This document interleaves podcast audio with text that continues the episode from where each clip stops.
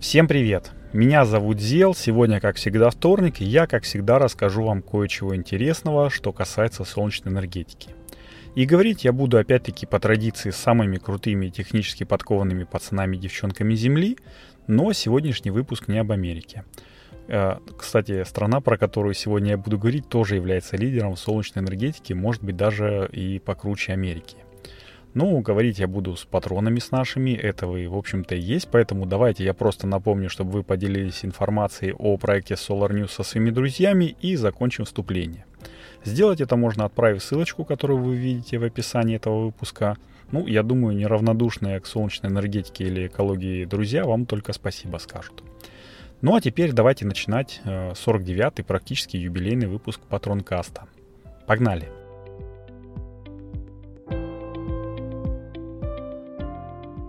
Тут такое дело, Китай все больше и больше строит солнечных электростанций. Ну, это вы знаете без меня, это не секрет, правда? И в нашем телеграм-канале, если что, есть прогноз, э, сколько они там наводят за ближайшие пять лет. Но сегодняшняя новость, она меня смутила, хотя я вроде, ну, вроде бы должен был быть к ней готов. Э, итак, читаю новость.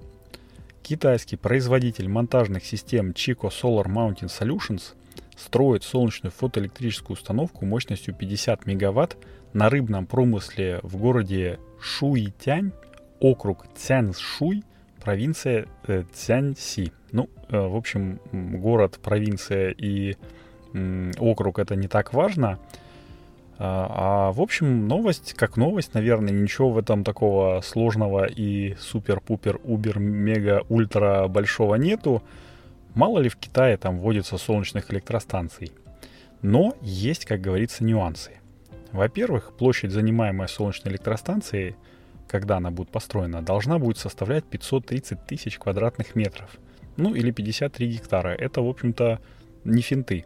Вот, ну, нифига не мало. И она, э, эта станция, будет располагаться частично на озере, э, ну, в той самой вот э, рыбопромышленной зоне, а частично на рисовой плантации. Тут вам, в общем-то, и агрофотовольтайка в полный рост там работает, но интересно другое. Китайцы, вот эти вот, которые строят э, электростанцию, говорят, что восточные провинции Китая страдают, вы слышите, страдают от нехватки земли. И из-за этого они вынуждены прибегать к таким вот мерам комбинирования. А, как говорится в одном интересном меме, вот это поворот. Но э, на восток китайцам расширяться это только в сторону Японии, там обоих Корей и нашего с вами Владивостока и Хабаровска. Так что давайте, ребята, развивайте агрофотовольтайку, мы только за, мы будем следовать за вами и копировать ваш пример. Второй нюанс – это стоимость и сроки. Проект целиком стоит почти 34 миллиона долларов, и это полностью несубсидируемый проект. Государство не, ну, как бы я не знаю, как там копейки называются, но, в общем, ни фенинга там не вложила в него, а это значит, что электроэнергия, которая вырабатывается этой СЭС, будет востребована и без субсидий. Потому что в 2021 году правительство Китая хоть и прекратило централизованную дотацию объектов ВИЭН, но на уровне провинции помогать можно, так что вроде как бы провинция могла бы помочь, но нет, она полностью не субсидируемая. Так что считаем, что эти 50 мегаватт установленной мощности будут работать не впрок, а на реальные, ну, как бы, потребности экономики. А что же по срокам, э, могли бы вы спросить? А со сроками тут все нормально, тут все у нас по-китайски. В марте этого года строительство началось, 2021 я имею в виду, а закончиться должно к концу этого самого 2021 года. На конец августа, на 30 число, если быть более точным, было завершено уже более 40% работ – и, как я думаю, это был самый жесткий этап, когда вот сваи заглублялись там в озеро, ну, понятное дело, для того, чтобы установить вот эти вот солнечные столы. И крепление сваи, кстати, покрыты фирменным чикосоларовским сплавом цинк, алюминий, магний. Ну, я так думаю, что он как-то запатентован. И он э, предотвращает э, ультрасопротивление, точнее, он предоставляет ультрасопротивление коррозии. Ну, то, что столы расположены на высоте полтора метра от воды, это, с одной стороны, клево, охлаждение там, все такое. Но, а с другой стороны, в случае подъема волны, м-м, я не знаю, как поведут себя панели в этом плане, Надеюсь, э, солнечная электростанция а, застрахована от этого, потому что мы помним, что одно там европейское озеро, э, немецкое, если быть более точным, э, два раза уже солнечную электростанцию переворачивала, которая была застрахована, и, в общем-то, ни владельцу солнечной электростанции, ни той компании, которая его устанавливала, ничего из своего кармана платить не пришлось, а все покрыла страховка.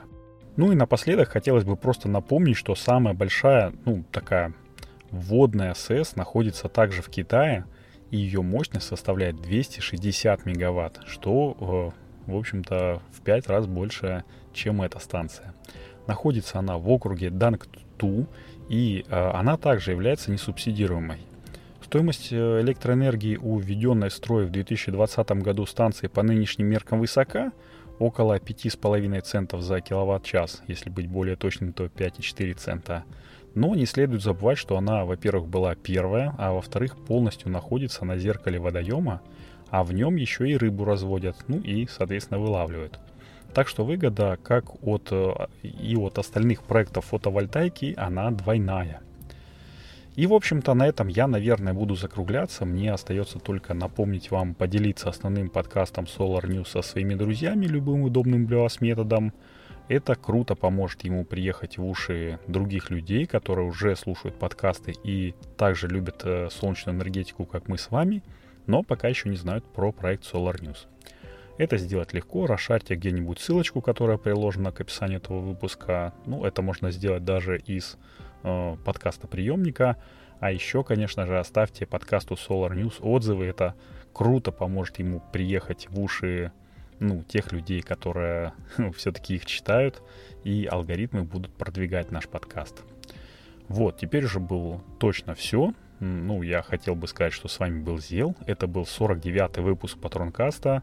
Я записываю сейчас на оживленной практически трассе, поэтому не судите строго по тому, что за окном ездят машины. Услышимся с вами на следующей неделе. Всем пока!